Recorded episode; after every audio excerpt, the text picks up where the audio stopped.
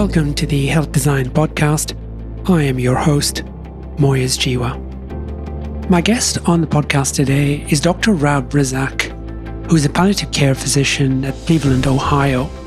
One of his favorite questions to ask patients is, What brings you joy?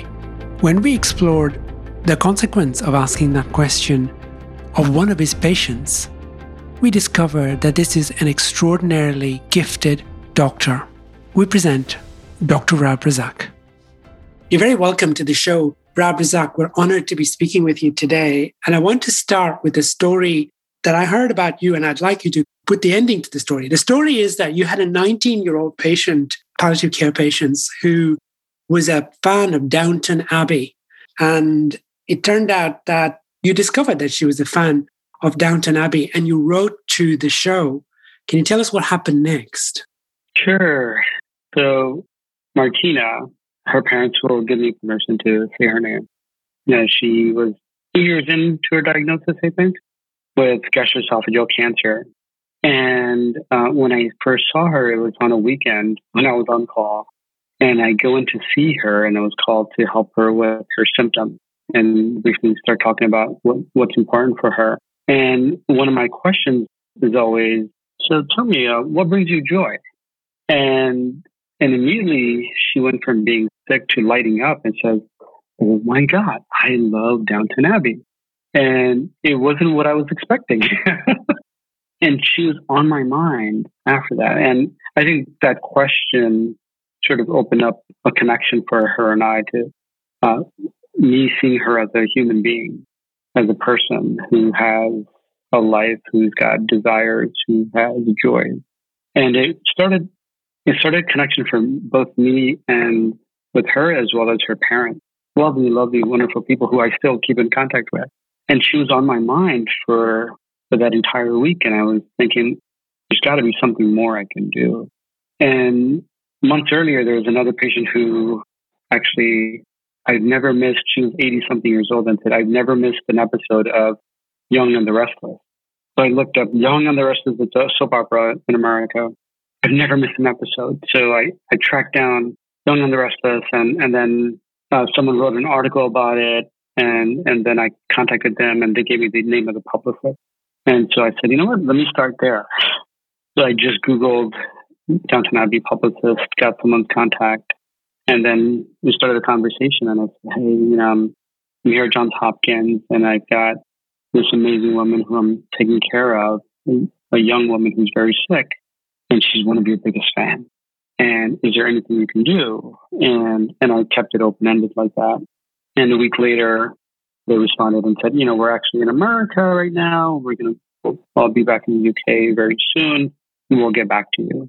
And several days after that, I got an email saying, by the way, here's a here's a message for for her. Would you be able to share that with her? And I, I saw it and I cried and immediately went running to her room. And I texted my one of my colleagues and said, "Hey, I'm, I'm going to her room. Meet me there." And by the time I get there, I get a text back saying, "We just discharged her yesterday." So I emailed her mom and said, "Would you be able to share this with Martina?" And she got to see it, and it was a personal message from two of the cast members, and it was about 90 seconds long of just warmth and love and and I'll never forget that feeling of joy, of hope. There are the people out there who actually care enough and additional time to send her a personalized message. I thought that was beautiful. It is very beautiful. And there are moments like this that make that make the job particularly special, the job of doctoring. So I was going to ask you, you went into a part of medicine that is about dying and about people who are not going to make it largely through their illness. Why that? Why not something more heroic? Like, you know, why didn't you become an intensivist or a, a surgeon or, or why aren't you delivering babies? Why not? Well, I got into medicine because my grandpa had metastatic prostate cancer. And otherwise, I'd be very rich in Silicon Valley right now. And so I thought I, I'd be an oncologist. And after training, it just oncology oncology just didn't work out for me. And I worked as an uh, as a hospitalist where I'd have these meaningful conversations with people when I admitted them to the hospital when they were really sick and talk to them about things that they hoped for, things that were important for them. We talked about what we call code status. And I was very fond of those conversations. I thought it was it was connecting because there's so much in medicine that we do we do to people, procedures that we do for people, and that wasn't where my heart was. My heart's always been at connection and love, and and so back in training there, I remember my most dearest memories of training was we're sitting down with patients and families and having some of these meaningful conversations. And so that stuck. And in, you know, in the first first four years of my career, I'd have a lot of those discussions as a hospitalist. And for a year, I did hospitalist and intensivist work at night at a at a, at a community hospital in Los Angeles uh, that last year. And then when I went over to one of these larger academic centers in Los Angeles, I that's when I first heard of palliative care because I never heard of that heard of palliative care prior to that. And said, "Oh wow, that's that's an interesting field." And I worked closely with them. And then about a year later, my boss came up to me and said, "Hey, Rob, you've got this real good skill set with patients, and the palliative care team they're short on staff. They could they could get the help from you if you're interested and do some extra work with them." I said, "Sure, uh, no, give it a shot." And I did my first shift and I said, Oh my God, this is what I've been looking for all this time. And then my world opened up. work was much more fun, more connecting, where I left work and felt happy, like I did something. About 98% of the time that I leave work, I'm leaving with a smile. And it's not only patients who are dying. It's not only that. It's a lot of people who are suffering some way or other right? And I'm helping them live. I'm helping them figure out what's important. I'm helping them think about their legacy and um, sitting down with them and having a, a conversation like we're having now. I can see it. I can see it in your eyes when you're talking that this is something that you really get a lot from. And I, I get it. And when I talk to medical students and they, we talk about a career pathway, we often end up talking about burnout, the challenges of being in medicine. I would imagine, particularly in the US, from what I hear from my colleagues in the US, where you are spending your time filling forms and signing dockets and chasing the dollar, which you have to in order to earn a living.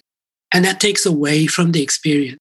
And it's relentless, isn't it? Particularly today in the, in the pandemic situation where so many of them are working day and night, literally You've talked a lot about mindfulness and the importance of mindfulness. Is that part of the strategy for staying engaged in the way that you are? For me, it is, yes. And and what I recommend is find what works for you. And and so what I do is I do I have my own mindfulness practices that I do. I don't always do it, and then when I don't do it, I feel all over the place. And when I do it, I'm centered. I'm much more productive and happier. I'm calmer. Yeah, it takes discipline to make, you know, to continue to do it. Sort of like exercise, right? And here you're exercising the mind. And so I, I started this about five years ago, where a friend of mine became very famous and said, "Hey, I, I, have attended one of these workshops uh, with this guy named Tony Robbins, and it prepared me for this point in my life." And it just helped me process things really well. And he said, Do you want to go? I said, Let's do it. So about six of us went there, both our spouses and uh, two additional friends. And during that workshop, it was a three and a half day seminar. I didn't know what I was getting into.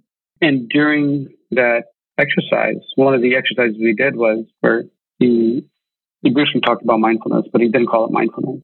And he led us do like a 25 minute exercise, which was a mindfulness exercise for me.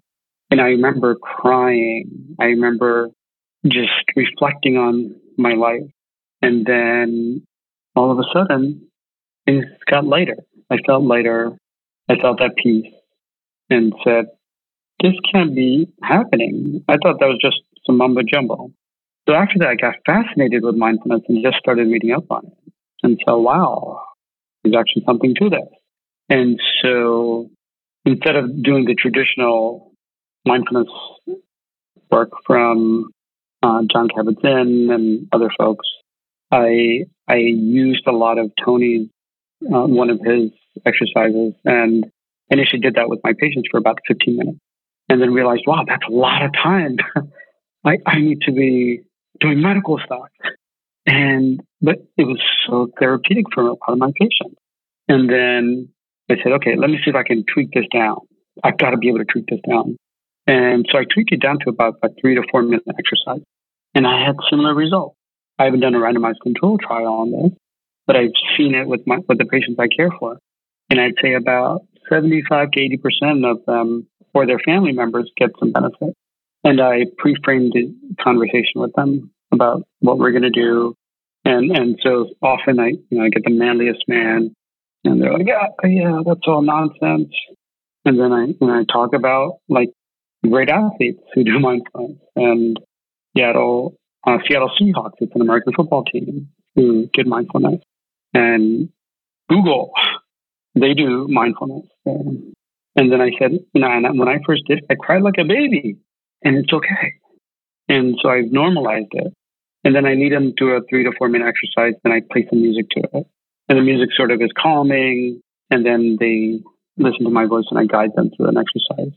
And I see how they respond, and I have tissue available just in case. Remember, I cried like a baby. And majority of the time, they're just like, oh, wow, I, I, I didn't realize I needed it. And a lot of times it's because I do it because they have anxiety or other symptoms that are concerning, or they have difficulty sleeping. And so nowadays I record it for them. And I said, if you want to use this, you can use this on your phone. And then rec- recommend many different apps. There's so many apps out there. Find what works for you. And there are many, so many websites out there that where like UCLA has a mindfulness awareness research center and Berkeley has something similar. And so I just, you know, direct them there. Our hospital has something similar and guide them there and have them find what works for them.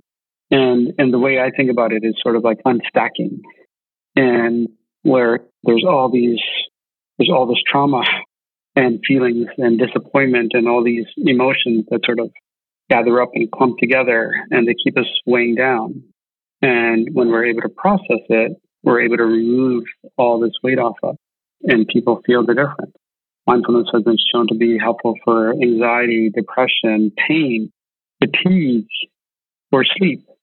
And so, and the side effects are just don't do mind, don't close your eyes and do mindfulness while you're driving, right?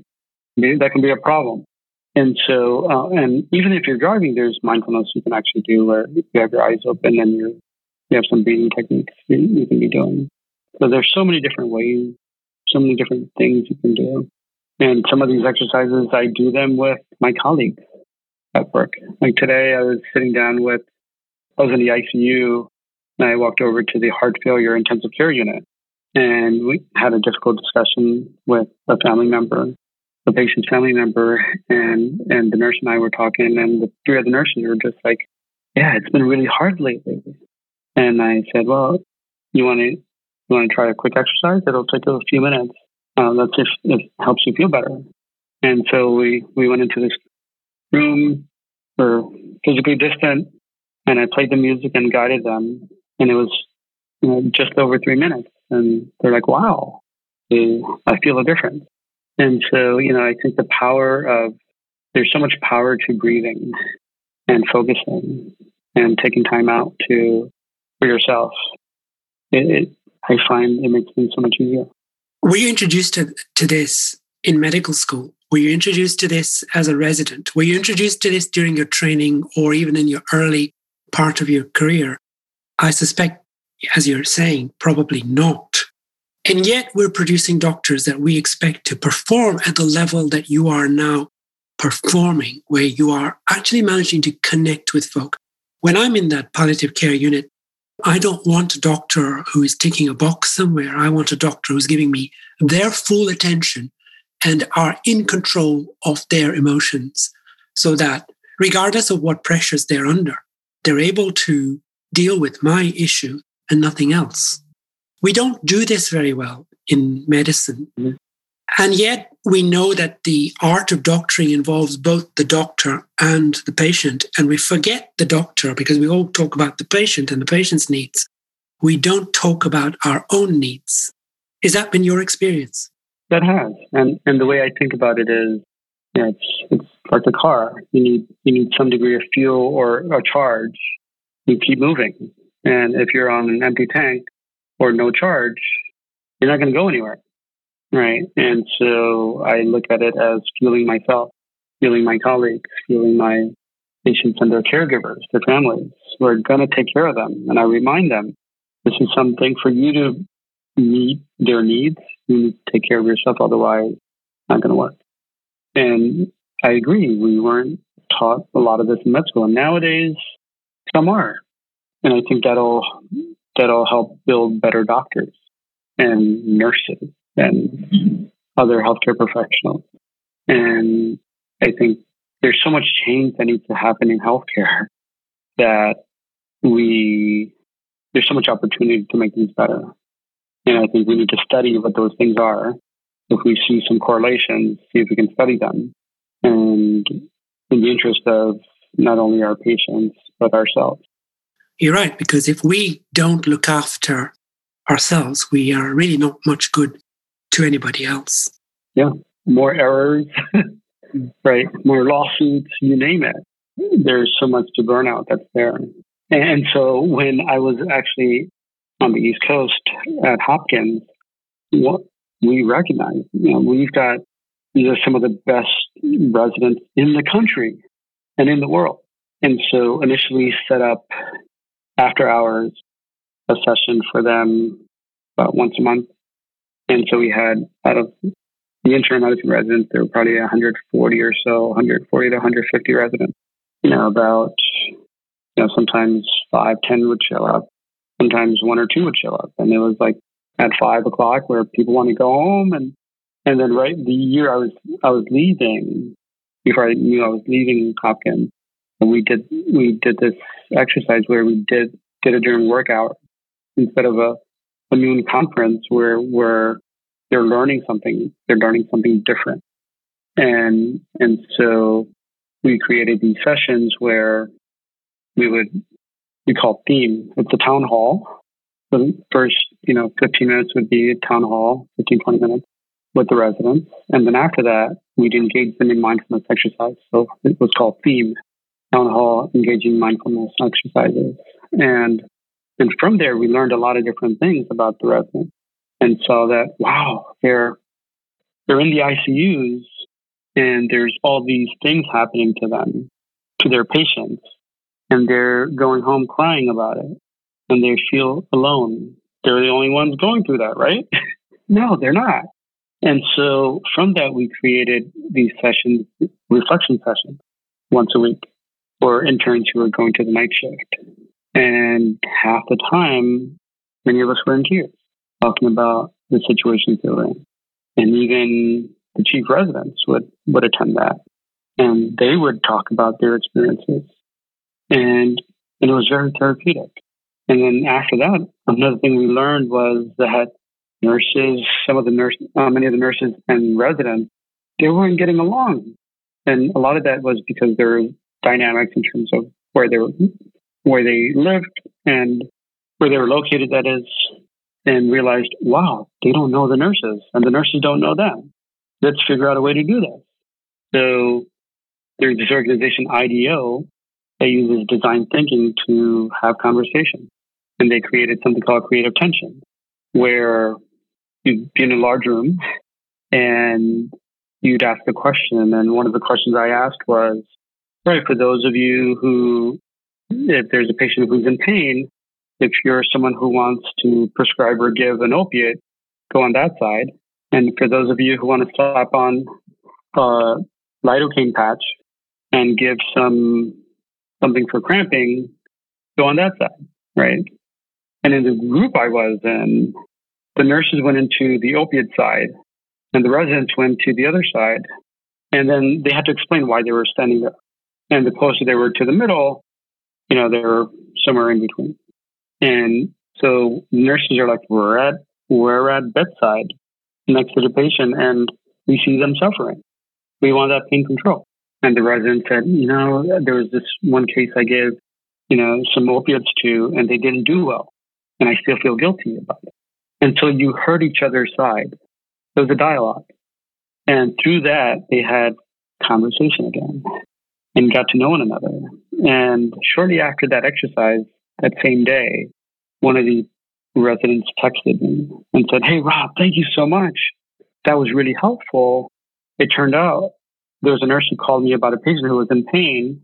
And what we did was I actually called her up. We had a discussion and we came to a conclusion together. And I thought that was really powerful. Just these small acts of listening, of hearing one another and having a relationship, of getting to know someone can really impact how we, how we do business, how we care for others. And that common understanding, that common love, that common purpose is all met when we're together, when we are, when we hold respect for one another, when we hear each other's perspective. That's when we can really do that. It is and resonates. And I relate to that experience. The need to connect with people who you think know less than you do. Often you end up learning from them when you realize that actually they know just as much as you do. In fact, a little bit more because they, they are with the patient all day, every day. That's so true. So, Rob, where to from here? Where's your career taking you in the next 10 years? Before I answer that question, one, one thing I want to say is like nurses have taught me how to be a better doctor. They, they're, many of them are my friends. Many of them are my mentors, like Trish, Trish Davidson. They, they helped me become a better human being and a better doctor. And I've learned so much from them and I hope to continue to work with them and teach them and learn from them also. And I think if we have that respect for one another, we can really provide great healthcare. Yes, I agree. And I echo that. And that in my book, In the Art of Doctoring, I talk about Eileen Dorley, who is the first nurse that I worked with. She was charge nurse on the first ward that I worked on. And I owe my career to Eileen Dorley. And I happily admit to that. Uh, it was the three months that I spent with Eileen Dorley that made all the difference to my ability, not just to prescribe the right drugs and do the right procedures, but to ask the right questions. You you had a question about what's next for me. I, I'm at this academic institution where, you know, for palliative care, we're way back where I was at my pre couple institutions ago, and that was over about a decade ago. We're still behind them. It's 2020. And so at this institution, one of my goals is to really help improve people's communication skills to help them recognize the value of palliative care, not only for individual patients, but as in population health, to be able to have protocols available on how to communicate. Because communication is a procedure. These, these communication skills that we use in palliative care, it's a procedure. Just like, you know, someone who needs an appendectomy, a surgeon has done that procedure hundreds, if not thousands of times and it has a framework. It requires practice. It requires feedback. And then it requires refining. And these conversations about what's meaningful for people, there is a framework. There's great tools out there, with Vital Talk, with Harvard's Serious Illness Conversation Guide, like, so many things out there. They're powerful. And again, those are some of the technical skills. uh, those, those are some of the framework and with that, it requires some of these additional tools that we have that's in here in our hearts and we display them. I think I have so many interests that um, sometimes when I'm not centered, as I mentioned earlier, that I just I just grab at things, and especially when you're overworked. Right now, we're developing. Um, we just got approval for a fellowship program uh, that starts in July 2021. I'm super excited about that. We're going to train doctors, and along with that, we're going to have nurse practitioners who are going to be fellows also. We're trying to get approval for. And so we're developing these clinicians to be masters of this. And we don't just want to develop great clinicians, we want to develop leaders and giving them the tools to be able to think that way, to think about population health, to think about health systems and what's needed and what can be improved. Because what we have in healthcare, not enough. There are some great things that people are doing in healthcare. At the same time, there are some things that maybe need not ought to be done. And I think it's important to have a conversation with patients and families and healthcare professionals about what some of those things are. You know, if some if a procedure is going to work, then if people want it, it should be offered. But if procedures are not going to work, why are we giving people false hope and offering things that we know are not going to work? And that requires a conversation, and that requires reflection for ourselves as to why we're doing things. Rab Razzak, your patients are extraordinarily blessed to have you looking after them. Thank you. Thank you so much. Thank you. It's been it's been an honor being here. Thanks so much for inviting me. The Journal of Health Design. Better health by design. Visit us at thejournalofhealthdesign.com.